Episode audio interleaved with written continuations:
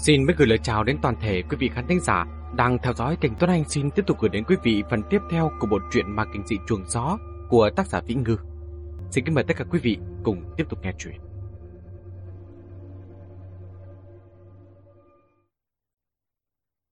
Lúc bây giờ đến gần mới biết nhà khách này cách Hạ Thành gần thế nào. Nhạc Phong nhìn nhà khách rồi lại nhìn Hạ Thành. Hận đến nghiến răng. Một đám mang tội giết người. Thế này thật là quá cản quấy. Sớm muộn gì cũng gặp báo ứng. Tầng một là cửa hàng xăm mình. Quầy đệ tầng ở tầng 2. Theo lời bà Diêu Lan nói, đám tần thủ nghiệp đều ở trên đầu 3. Lúc lên tầng 2, thấy có một gã đàn ông cởi trần tay đầy hình xăm. Trên tay vắt hai cái khăn lông, cầm đưa quả dưa chuột cắn rồn rốt. Vừa ăn vừa búng búng, nói với bác gái ở quầy lệ tân.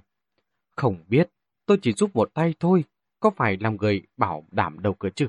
Thiếu tiền phòng thì bạn đi vào gõ cửa đòi, không phải nể mặt tôi đâu. Bà gái còn đang giải thích.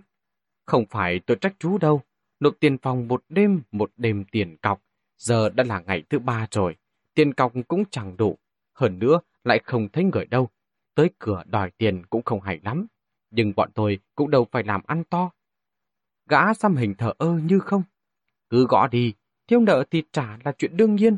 Bạc ngại thì tôi đi cùng. Ở nhà khách, kiểu nợ tiền phòng này cũng chẳng có gì là lạ. Nhạc Phong cũng không để ý lắm, đưa miều miều đi thẳng lên tầng trên. Quy đường đường bó gối, kim đồng hồ nhìn nhìn, từng vòng từng vòng quay quay. Nhìn đến lúc hoa cả mắt, bản thân cũng không biết rốt cuộc đã qua bao lâu. Chắc phải hơn một ngày. Nếu như vẫn bất tỉnh, liệu có ngủ mãi, ngủ mãi đến khi chết đói hay không? Cô vươn tay chạm vào trán của mình. Quả nhiên trong dự liệu, bàn tay xuyên qua tóc. Một chút cảm giác cũng không có. Không nghe được bất cứ tiếng động gì. Căn phòng này như trở thành một góc chết bị quyền lãng. Quy đường đường biên ban suy nghĩ, bây giờ mà có con chuột nào chạy qua thì tốt. Cắn mình một phát, bị đau chắc là tỉnh lại được. Cái nhà cách này cũng sạch sẽ quá đi mất. Sao đến một con chuột cũng không có. Đang nghĩ như vậy, khi lưu trong phòng đột nhiên bất thường, cô nhìn về phía cửa, tựa như cảnh quay chậm trong phim. Có từng đợt, từng đợt sóng khí từ cửa phòng lan vào trong. Từ luồng từng luồng, như có người đang đập cửa. Không khí chết chóc trong phòng cứ thế khuấy động. Áp lực từ bên ngoài nhanh chóng khiến cô không nói nên lời. Khi đến đến điểm cực hạn, một thứ cảm giác kỳ quái như nước đột nhiên bị đùn sôi, lại vừa giống như bóng hơi nổ tung trong nháy mắt, cô đột nhiên nghe thấy âm thanh, toàn thân như bị đạp trong một cú, ngã nhào vào thân thể. Bây giờ cô vụt ngồi dậy, đầu tiên nhéo tay mình một phát. Tốt, rất là đau, có cảm giác. Tiếng động từ ngoài cửa lớn là đến dọa người. Như là chỉ một giây sẽ bị đánh sập cửa vậy. Xen lẫn trong đó là giọng một người phụ nữ trùng điên. Có trong phòng không? Có trong phòng không? đầu đầu có thấy đi ra ngoài, có ở trong không? Quy đường đường nhanh chóng xuống giường mở cửa. Lúc mở cửa, người phụ nữ kia vẫn duy trì động tác ra sức phá cửa, suýt nữa lảo đảo ngã nhào vào trong. Tay cùng mở cửa, cố gắng giữ vẻ khách khí, nhưng sự bất mãn vẫn rộ ra rõ ràng. Không phải ở trong phòng sao, sao mãi gọi mà không mở cửa. Quy đường đường chỉ thấy bà ta cảm kích, ngại quá, tôi đang ngủ. Anh chàng xăm hình kia lại nói đỡ cho cô. Ô, sao mặt của cô vàng vọt thế này, bị bệnh à? Nếu khách đã ngã bệnh thì có thể trầm trước được. Sắc mặt bác gái dịu đi, giờ sổ đăng ký, ý bảo cô nộp tiền. Quy đường đường nhanh chóng lấy tiền đưa cho bà ta. Bà ta kê quyển sổ lên tường, viết biển lai cho cô, vừa viết vừa hỏi, có ở tiếp không? Quy đường đường trả lời nhanh chóng, tôi không ở nữa. Cô nói vừa nói vừa thu dọn đồ đạc. Cũng may, đồ đạc của cô cũng ít, nhặt nhạnh xong nhét hết vào trong vali. Viết xong biển lai, cô cũng dọn xong, đeo kính rầm lên mắt, kéo vali đi ra.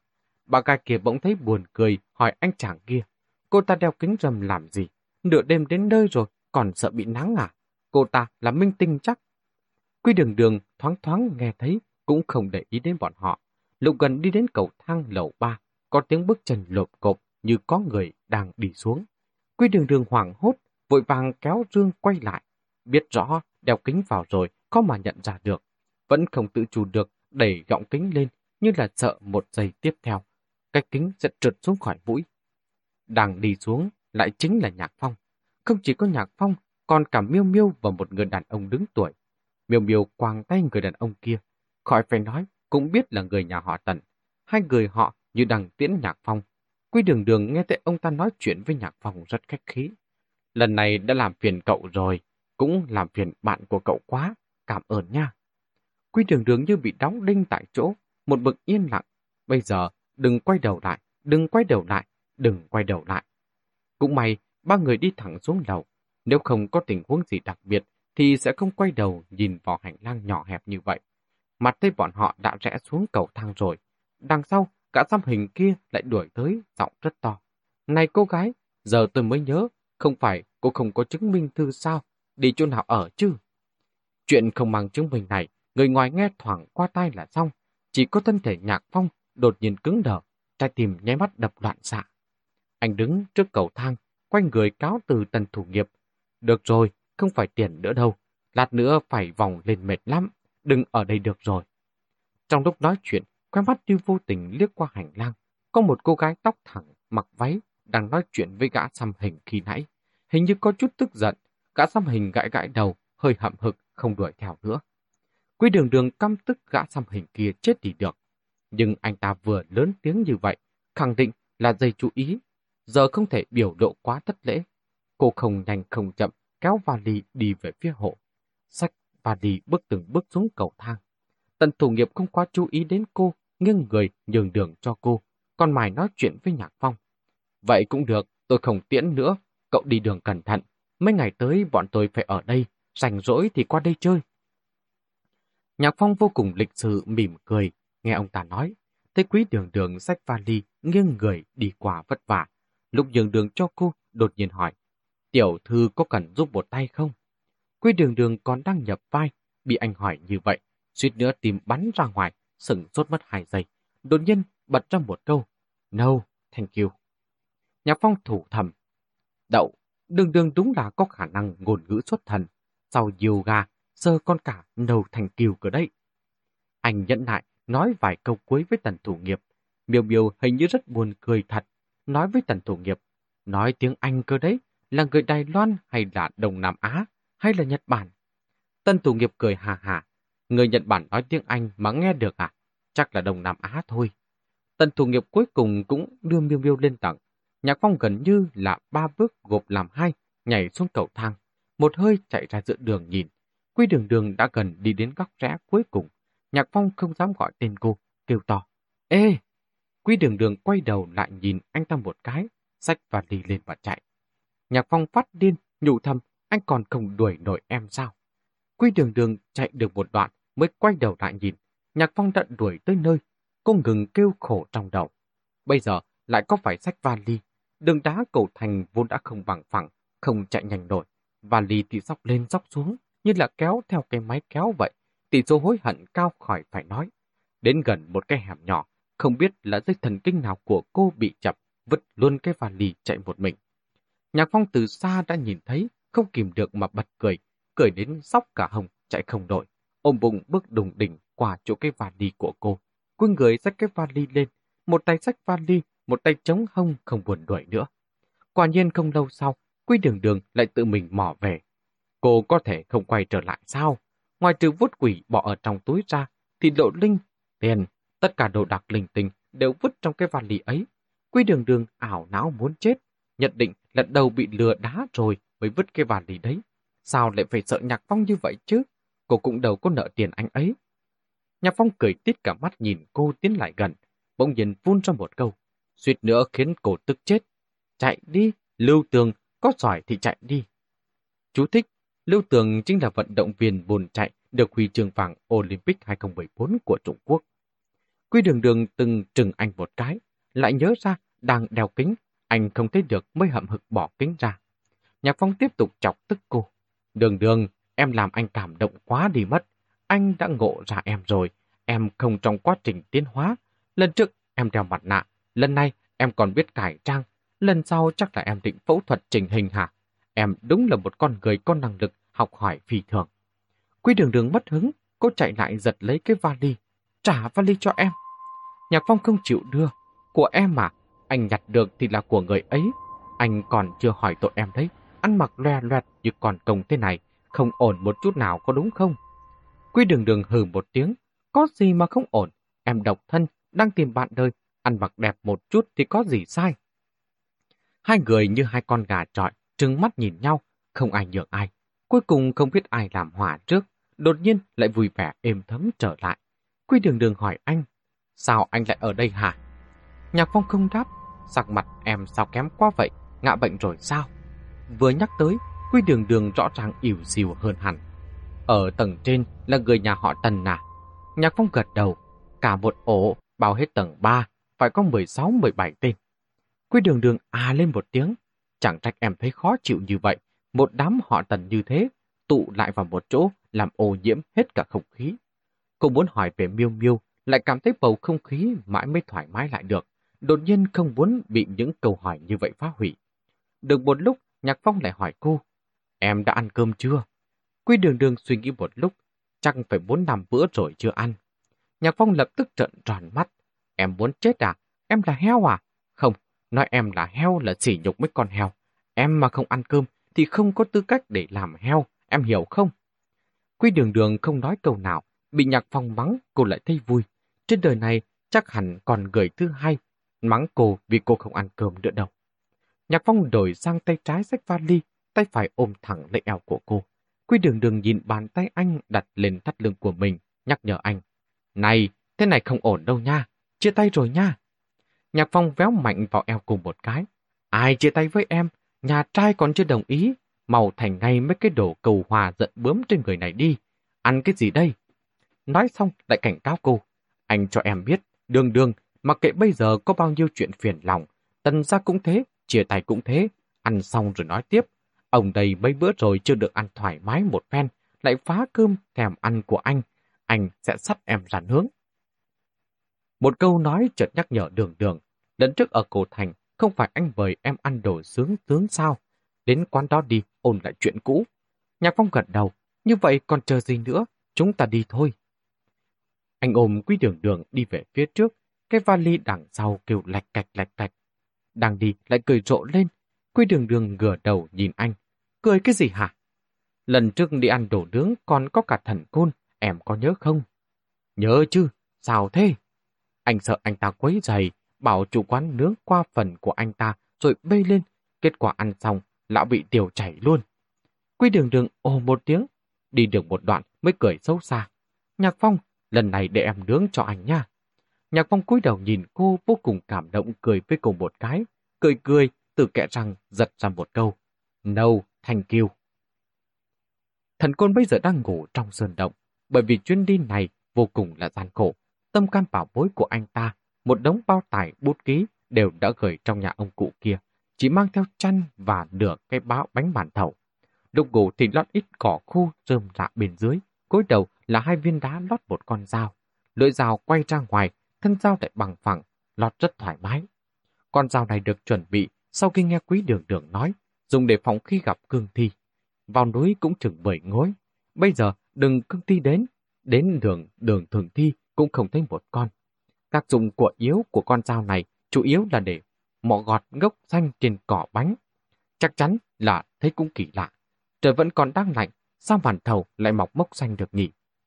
Tôi hôm nay vốn đang ngủ ngon vô cùng, đột nhiên hát xỉ hai cái điền, thế là tỉnh. Tự dưng lại tỉnh lại, chỗ này tất có bí ẩn đây. Thần quân vươn tay cuốn chăn, tay còn đang dơ ra, làm bộ, làm tịch, bấm bấm nửa ngày, sau đó cho ra kết luận, nhất định là con đứa nói xấu mình. Trên vách động có hai điểm sáng màu đỏ, nhấp nháy nhấp nháy, như đang đồng ý với lời anh ta nói. Thần côn kết luận xong, trở mình tiếp tục ngủ.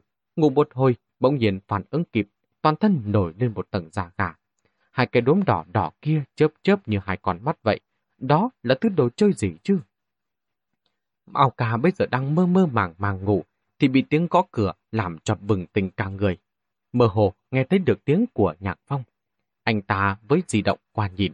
Đã quá 12 giờ đêm, trong lòng bực bội vô cùng. Ông đây sáng sớm mai còn phải dậy sớm để bắt xe đấy, gõ cái gì mà gõ. Lúc mở cửa, anh ta quyết tâm cốc đầu nhạc phong một cái. Tay vừa giơ lên đã vội vàng thả xuống. Quy đường đường đang đứng trước mặt, cười tít mắt, còn lệ phép cúi người chào anh ta. Anh Mao ca. Nhạc phong đứng đằng sau quý đường đường, dường dường đắc ý. Mao ca nhìn anh rồi lại nhìn quý đường đường. quý đường đường rồi lại quay ra nhìn anh ta.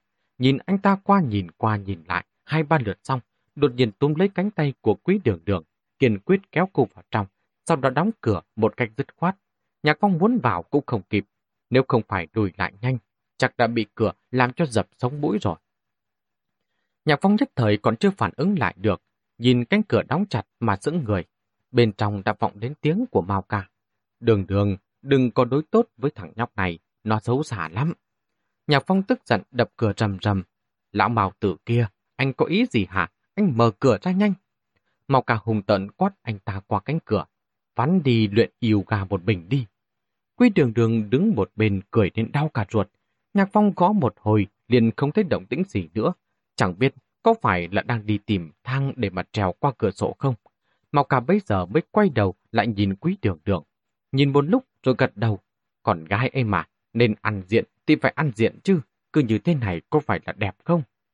Quý đường đường được Mao ca khen có chút ngượng ngùng. Nhạc Phong còn bảo trông em lè loẹt như con công đây này. Mao ca tức giận.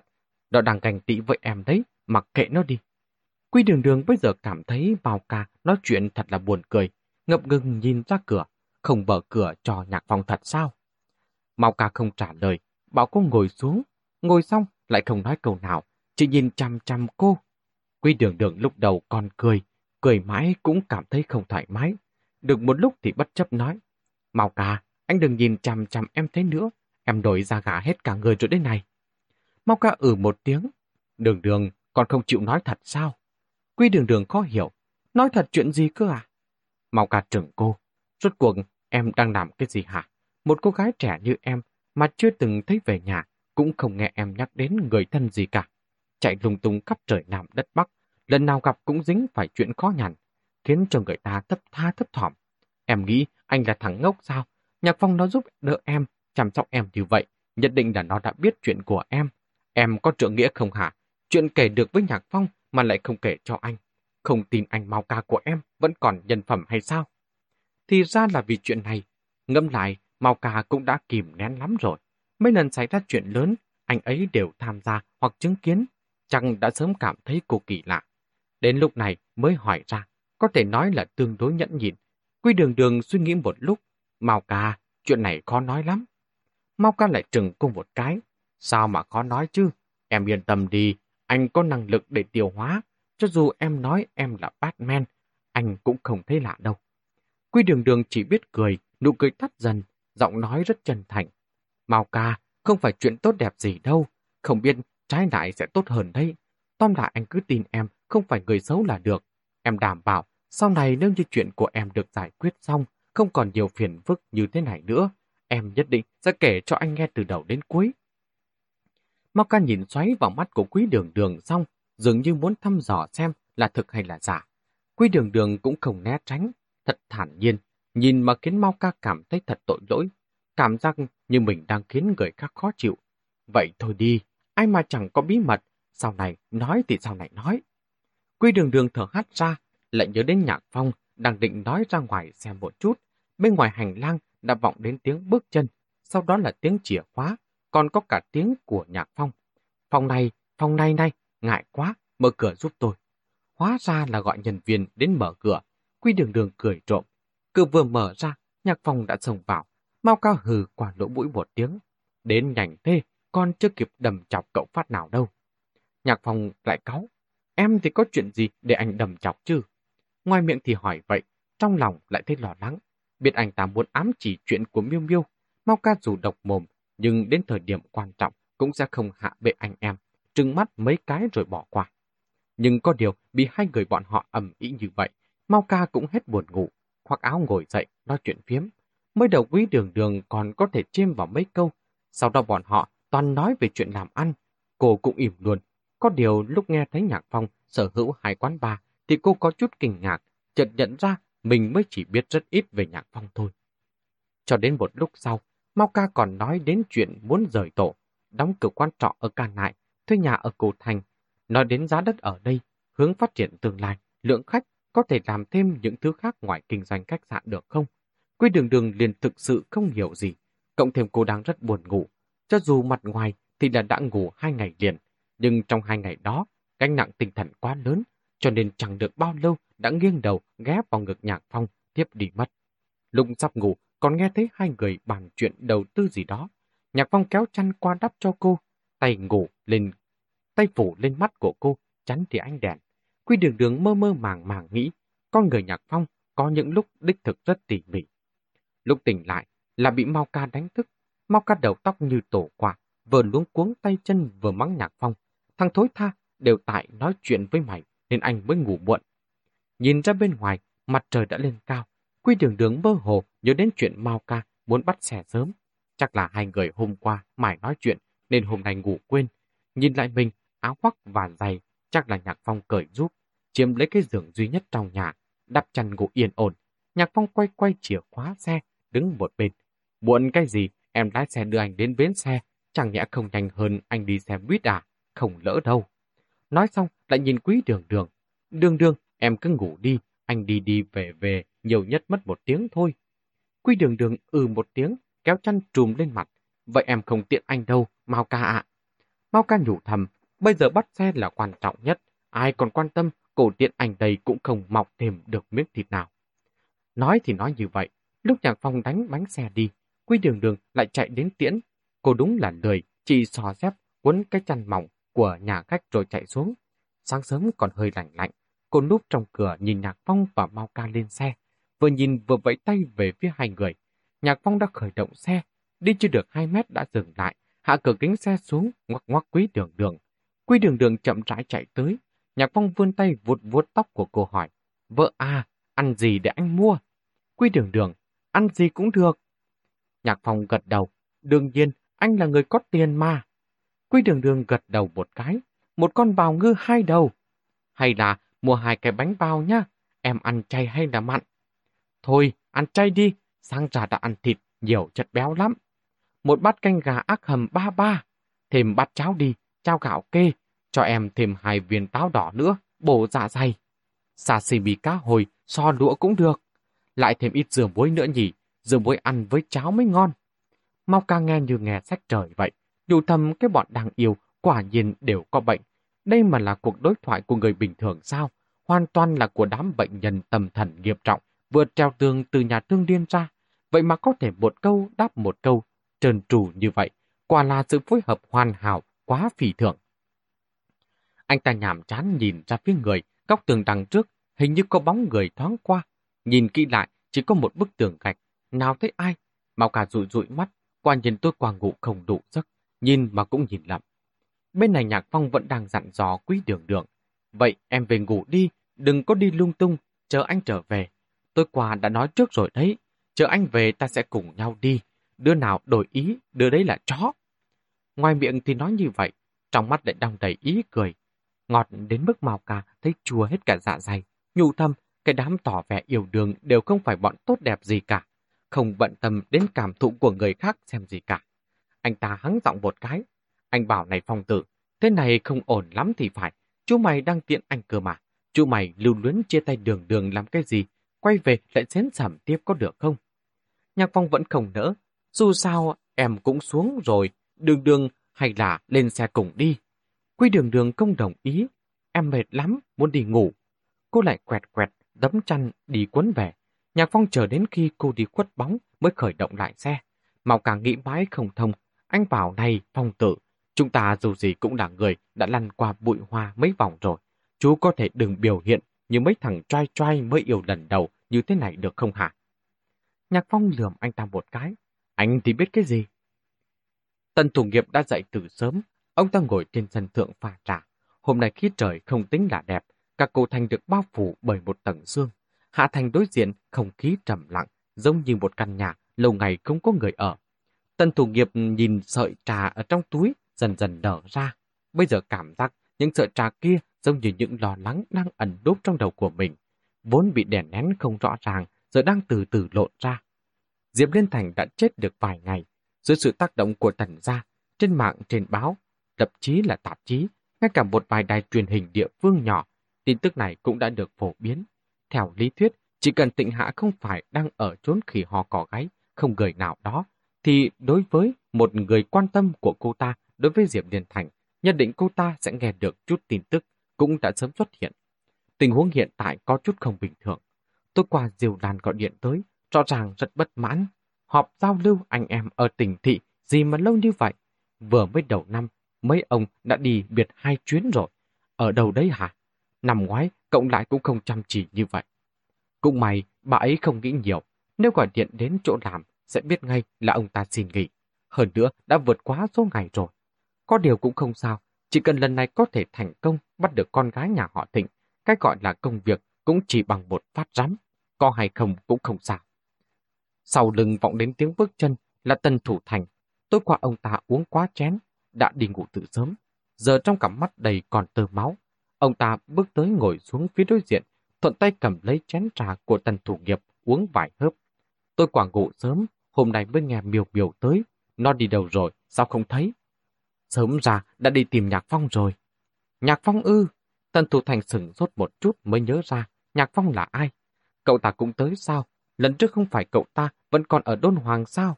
Đã đến cổ thành rồi à? Đi theo miêu miêu à? Không phải anh không để ý cho hai đứa nó hay sao? Tân thủ nghiệp có chút phiền nói. Giờ thì còn tâm trí đâu mà lo chuyện đó nữa. Miêu miêu đi tìm Nhạc Phong cũng tốt. Nếu ở lại đây thật, nhận đầu thấy chúng ta hành sự, tôi cũng chẳng biết giải thích với con bé thế nào. Tần thủ thành ừ một tiếng, ngẩng đầu nhìn tần thủ nghiệp. Trong giọng nói đột nhiên lộ ra vài phần trầm biếm. Anh cả à, đi sai nước cờ rồi đúng không? Cái gì mà giết Diệp Liên Thành để oán khí cậu ta va vào chuông? Tôi đã sớm nói rồi, nếu oán khí của con chó, con mèo cũng có thể khiến cho chuông nhà họ Thịnh vang lên, thì chắc chắn con gái nhà họ Thịnh sẽ bận đến chết mất. Giờ thì sao chứ? Diệp Liên Thành chết rồi, Tiêu Hạ vẫn chưa thấy đâu. Cậu ta đã chết vô ích, sao phải thế? Dù sao cũng là một mạng người, tạo nghiệp chướng quá đấy. Tân thủ nghiệp lạnh lùng nhìn Tân thủ thành một cái. Ai bảo chú là sẽ để oán khí của Diệp Liên Thành chạm vào chuông? Tân thủ thành suýt nữa phun gụm trà trong miệng ra. Anh chứ ai? Tân thủ nghiệp cười thầm hiểm. Chú hai à, tôi nói gì chú cũng tin sao? Tân thủ thành sừng sốt một chút, tay đột nhiên run rẩy, trà trong chén từ từ phóng lên cao.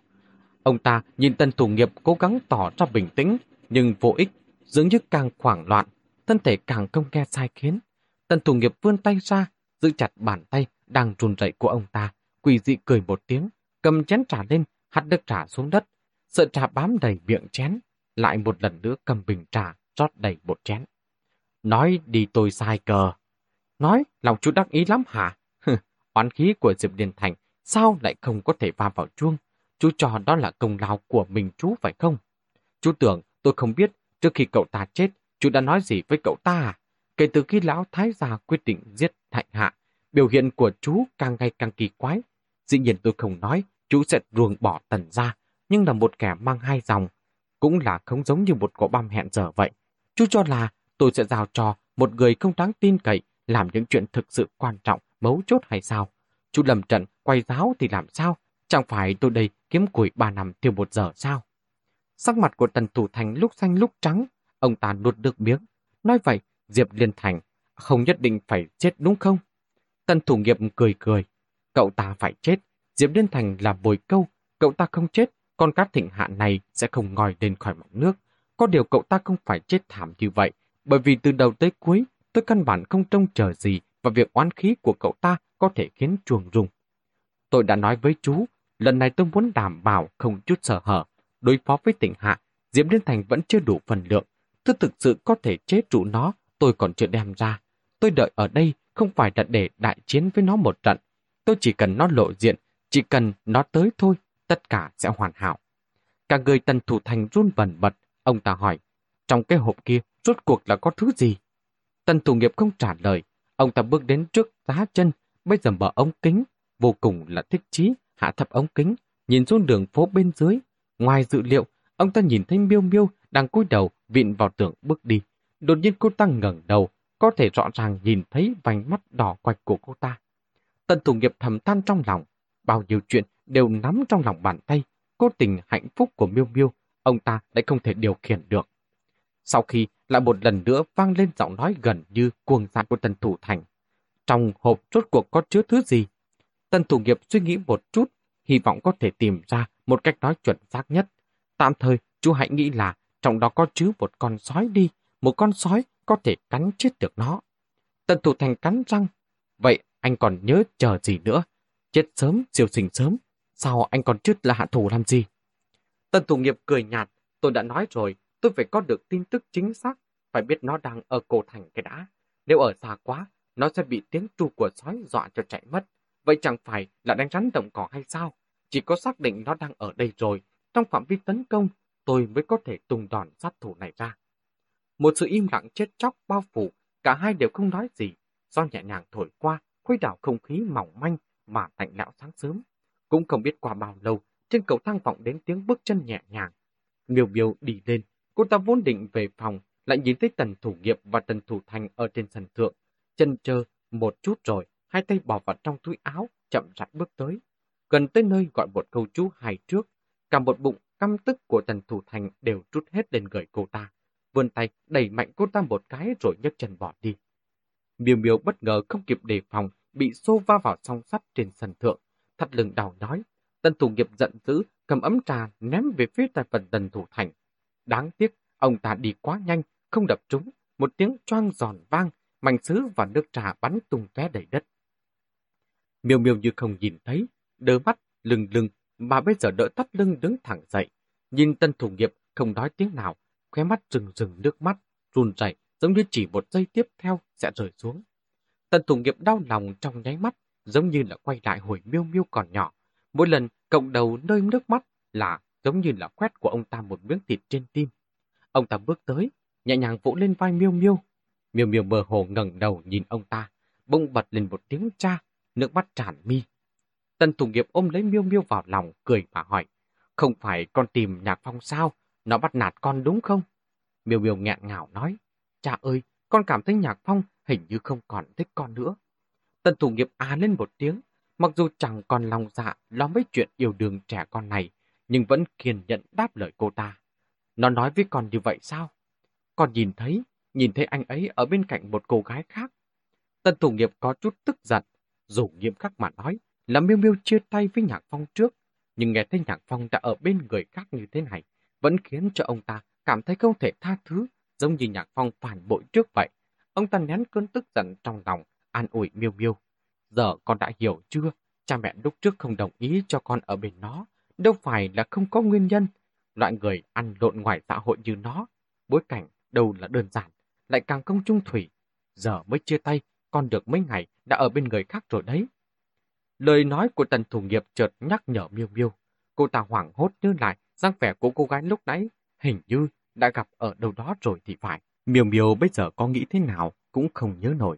Chuyện này cũng không thể trách cô ta. Cô ta với quý đường đường, ít gặp nhau thẳng mặt. Lần đầu gặp quý đường đường đang trùm mũ nên không nhìn rõ lắm. Chưa gặp được mấy lần, quý đường đường đã xảy ra chuyện. Sau đó, cô ta chưa từng gặp lại quý đường đường.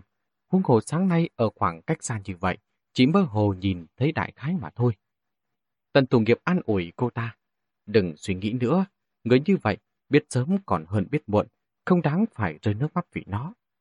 Miêu miêu vô thức phản bác lại. Nhạc Phong không phải người như vậy.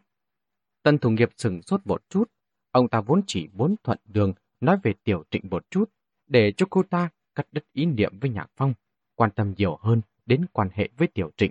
Lại nhìn thấy miêu miêu phản ứng như vậy, Ông ta điền hiểu nhất thời, khó mà thay đổi được con gái của mình. Chỉ biết thở dài một tiếng rồi im lặng.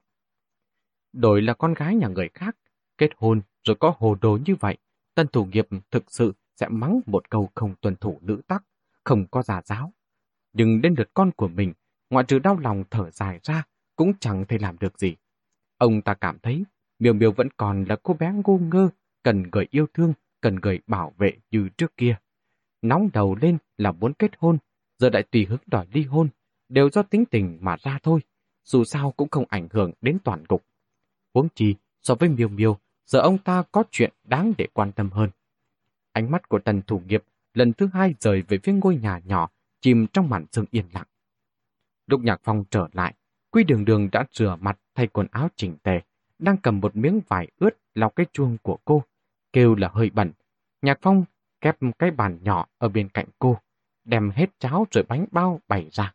Ăn đi cái đã, để anh lau cho. Nói thật, cái chuồng cũ nát này vốn đã xỉn màu, lau hay không cũng chẳng có gì khác nhau. Nhạc Phong vừa lau vừa hậm hực.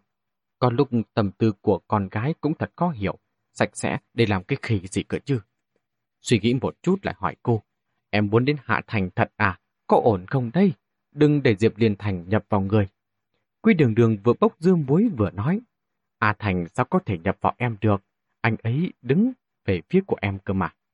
Nhạc Phong bực mình, giờ không phải đã thành ma rồi sao? Ma quỷ sao biết đạo lý? Chị nhạn tử khi còn sống cũng rất hiểu lý lẽ đấy thôi. Mất rồi, không phải cũng muốn đẩy em vào chỗ chết sao? Quy đường đường có chút mất hứng. A Thành không như thế. Nhạc Phong thật không tả nổi mùi vị trong lòng lúc này. Biết nhắc đến đề tài này, nhất định sẽ căng thẳng. Hơn nữa, Diệp Liên Thành đã mất rồi. Bản thân nhắc đến người đã khuất, đã không thích hợp nữa. Cũng có vẻ quá hẹp hòi. Đành phải im lặng, cắm đầu lau thanh la. Lau một lúc lại nhớ đến điều gì. Có nắm chắc không? Lần này thần côn không ở đây. Nhớ đầu em lại xảy ra chuyện gì? Chắc anh phải phát cái gương trong nhà Diệp Liên Thành về nhà đợi từng ngày mất. Quy đường đường cúi đầu hút cháo, miệng lùng bụng. Thạch gia tín chẳng phải đã dạy em làm thế nào rồi sao? Anh ta nói hai nơi dễ gọi hồn người đã khuất nhất chính là nơi xảy ra án mạng và nhà của họ. A Thành chết ở đâu em không biết, nhưng Hạ Thành thì kiểu gì em cũng phải tới. Nhạc Phong vứt cái chuồng xuống, tiện tay cầm một cái bánh bao lên ăn, vừa ăn vừa nói cô. Con người em thật là mâu thuẫn. Bốn năm trước thì không tránh không gặp anh ta. Khó khăn lắm mới mặt đối mặt một lần ở cổ thành, lại còn liều mạng phủ nhận bản thân là tiểu hạ. Giờ người ta đã mất rồi, em vừa khóc vừa kêu gào muốn gặp một lần. Sao không gặp sớm hơn đi? Nói đến đây, đột nhiên dừng lại. Anh thấy quý đường đường cúi gằm mặt, có nước mắt rơi vào trong bát cháo, nhưng không hề hé răng. Nhạc Phong lặng đi, anh lặng lẽ nhai miếng bánh bao còn lại. Trước kia từng nghe qua câu nhai như nhảy sáp, vẫn cảm thấy là do mấy ông nhà văn đang cường điệu hóa. Giờ thực sự ngộ ra, quả thực nhài sáp không có mùi vị gì hết. Anh không thể chen vào nổi giữa quý đường đường và Diệp Điền Thành. Người ta luôn nói phải buông tha cho quá khứ, quên đi quá khứ. Kỳ thực bản thân không thể buông xuống được. Con người của hiện tại là nhờ có quá khứ mới có thể trưởng thành. Cho dù quá khứ có vui vẻ hay đau khổ, đều là từng mảnh dấu vết vô hình, in dấu, đẽo tạc, tạo nên con người của bạn bây giờ. Quá xóa bỏ quá khứ cũng chính là xóa bỏ hiện tại. Nhạc Phong vươn tay xoa đầu quý đường đường. Đừng suy nghĩ nữa, tối nay anh sẽ đến Hạ Thành với em, giúp em chỉ đỏ. Quý đường đường ngậm nước mắt gật đầu. Nhạc Phong không kìm được, anh vẫn phải nói, có chút mạo hiểm. Tần ra ở ngay đối diện đấy, hay là đợi thêm vài ngày nữa, chờ bọn họ đi cái đã. Quy đường đường vươn tay lao đi giọt lệ nơi khóe mắt. Bọn họ đang một mực muốn chờ em tới. Đợi đến khi bọn họ đi thì đến bao giờ? Hơn nữa, nơi nguy hiểm nhất không phải là nơi an toàn nhất hay sao? Hôm qua em còn đi qua đi lại trước mặt bọn họ. Có ai nhận ra em không hả? Quy đường đường to gan nói lớn vậy. Nhưng Nhạc Phong thì không hề dám nơi lòng chút nào. Anh gọi điện cho Mẫn Tử Hoa, bảo anh ta tìm cách đẩy đỉnh như đi. Sau đó mở cửa sau đón quý đường đường về phần của mình phải chia quân hai hướng, đi vào từ cửa trước, để người của Tần ra thấy cũng chẳng sao cả. Nếu nhà họ Tần đã điều tra anh rồi, thì khẳng định sẽ biết quan hệ giữa anh và thẩm gia nhạn. Cũng biết Diệp Điền Thành là bạn trai cũ của thẩm gia nhạn. Anh xuất hiện ở Hạ Thành, trung quy vẫn hợp tình hợp lý, còn có thể thoải mái thám thính tình hình của nhà họ Tần. Trên đường đi, Quy Đường Đường bị sách lược tác chiến của anh làm cho vừa tức vừa buồn cười, khuyến khích anh nói không bằng quay lên trên, nó nói chuyện đánh bài với người nhà họ Tần. Tùy cơ ứng biến, bọn họ mà có động thái kỳ lạ gì, anh liền gào lên để em còn chạy. Thế sao? Nhạc Phong tức giận. Em chạy rồi, anh gào lên xong rồi thì sao? Bị mọi người nhà họ Tần treo ngược lên, tầm quất chắc. Quy đường đường nhắc nhở anh. Có miều miều mà, cô ta sẽ không đứng nhìn anh bị đánh đâu. Nhạc Phong nhìn cô. Vậy là bạn gái bây giờ của anh lợi dụng anh xong rồi chạy trốn. Chạy xong cũng không quan tâm đến anh sống chết thế nào. Anh, anh còn phải chờ bạn gái cũ liều mình cứu giúp nữa đúng không hả? Đâu anh bị lừa đá hay sao mà lại chọn em nhỉ? Sao anh không chọn người đối tốt với anh, là bạn gái người ta, em cũng phải có trách nhiệm một chút đi chứ, có ai như em không hả? Chỉ là nói đùa thôi mà, sắc mặt nhạc phong đã coi khó lắm rồi. Quý đường đường hơi hối hận, chính bản thân cô cũng không thích nhạc phong đem Diệp Liên Thành ra nói giỡn, Nghĩ chắc nhạc phong cũng không thích cô, luôn nhắc đến miêu miêu. Bầu không khí nhất thời có chút đóng băng, Vốn cô định nhẹ nhàng nói với anh đôi câu, nhưng đã đến ngã ba, Nhạc Phong chỉ đường cho cô ra cửa sau, tự mình đi về phía trước. Quy đường đường nhìn theo bóng lưng anh, trong lòng có chút khó chịu. Sự khó chịu này mãi đến lúc nhìn thấy Mẫn Tử Hoa mới có chút bình ổn. Mẫn Tử Hoa rất căng thẳng khi mở cửa cho cô. Thực sự không khác gì đang làm đặc vụ. Lúc đóng cửa lại, anh ta nhìn cô từ trên xuống dưới một lượt, vánh mắt đột nhiên đỏ lên. Tiểu hạ, đúng là cô rồi. Từ khi thay đổi thân phận, rất lâu rồi mới có người gọi cô là Tiểu Hạ. Mặc dù Thạch Gia Tín cũng từng gọi cái tên này, nhưng cảm giác khi anh ta gọi hoàn toàn bất đồng với Mẫn Tử Hoa. Quy đường đường suýt nữa không kìm được nước mắt, cô hít sâu vài lần mới miễn cưỡng nặn ra được một nụ cười. Đúng như vậy, Tử Hoa, đã lâu không gặp, anh có khỏe không? Nói xong không khí bỗng trở nên tẻ ngắt, hai người nhìn nhau, đều nghĩ cuộc đối thoại như vậy thật giả dối. Tình huống ngày trước mắt lại có cái chết của Diệp Liên Thành trước đó, có khỏe hay không, vừa nhìn là biết ngay, hà tất phải xa lạ khách sáo như vậy. Vẫn là Mẫn Tử Hoa lên tiếng trước, anh ta cảm thấy mình là một người đàn ông, và thời điểm này phải có chút bao dung của người chủ nhà. Đừng tỏ ra quá thê thảm đến mức khóc lóc vò đầu bứt tai. Chuyện của A Thành em biết hết cả rồi phải không?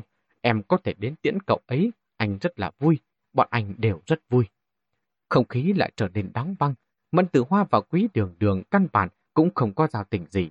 Cho dù có lúc cũng gặp mặt một hai lần, nhưng đều là anh ăn ở của anh, tôi ăn ở của tôi, hầu như không giao tiếp gì. Hơn nữa, khi đó mấy anh em ở ký túc xá, hình như cũng không thích tịnh hại cho lắm. Tuy rằng trước mặt Diệp Liên Thành vẫn khen ai ra, bạn gái cậu vừa sinh lại vừa học giỏi. Đến thì lúc thì cấp 4, cấp 6, nhớ giúp một tay vân vân. Nhưng sau lưng thì đều nghĩ, sinh thì sinh nhưng quá yếu đuối, lại có hơi khác người, còn bắt Diệp Liên Thành tỏ tình với ba lần mới đồng ý. Ông đây mới không thèm rước một cô bạn gái như quan âm Bồ Tát như vậy về để thơ. Có ấn tượng đầu tiên như vậy nên càng không nhắc đến chuyện tìm hiểu về cô. Thế cho nên, giờ vừa với thấy mặt lại không tìm ra đề tài gì để nói. Cái đó, chuyện trong nhà của em, Nhạc Phong cũng đã kể cho anh. Phải, phải, phải cẩn thận. Anh không phải thân nhân, di thể của A Thành anh không thể hỏi tới được, cũng không biết làm sao. Anh dẫn em đi xem phòng cậu ấy vậy. Mẫn tử hoa dẫn cô vào phòng xong, cũng rất biết điều đi xuống lầu. Trong phòng rất tối, cửa sổ gì đó đều đã được nhạc phong dặn đi dặn lại là phải đóng lại cả. Trong phòng vẫn giữ quyền hiện trạng trước lúc Diệp Liên Thành đi mất. Trên bản sách thậm chí vẫn còn mấy tờ giấy viết qua hướng dẫn đến cửu trại. Đến đâu, ngồi xe gì, điểm mua vé máy bay, phương thức liên lạc, khách sạn vân vân. Điều này khiến cho quý đường đường vô cùng khó chịu. Tôi qua khi ăn cơm với Nhạc Phong, Nhạc Phong đã kể cho cô vài chuyện. Chính cô cũng cảm nhận được tình cảm giữa Diệp Liên Thành và cô bé tên Đình Như kia không còn mong manh như trước kia nữa. Sau khi ổn định ở cổ thành, ngoại trừ lúc đến Hải Thành ra, Diệp Liên Thành chưa từng rời khỏi đây, giờ lại ước hẹn Đình Như ra ngoài dù ngoạn, có thể coi là lần đầu tiên.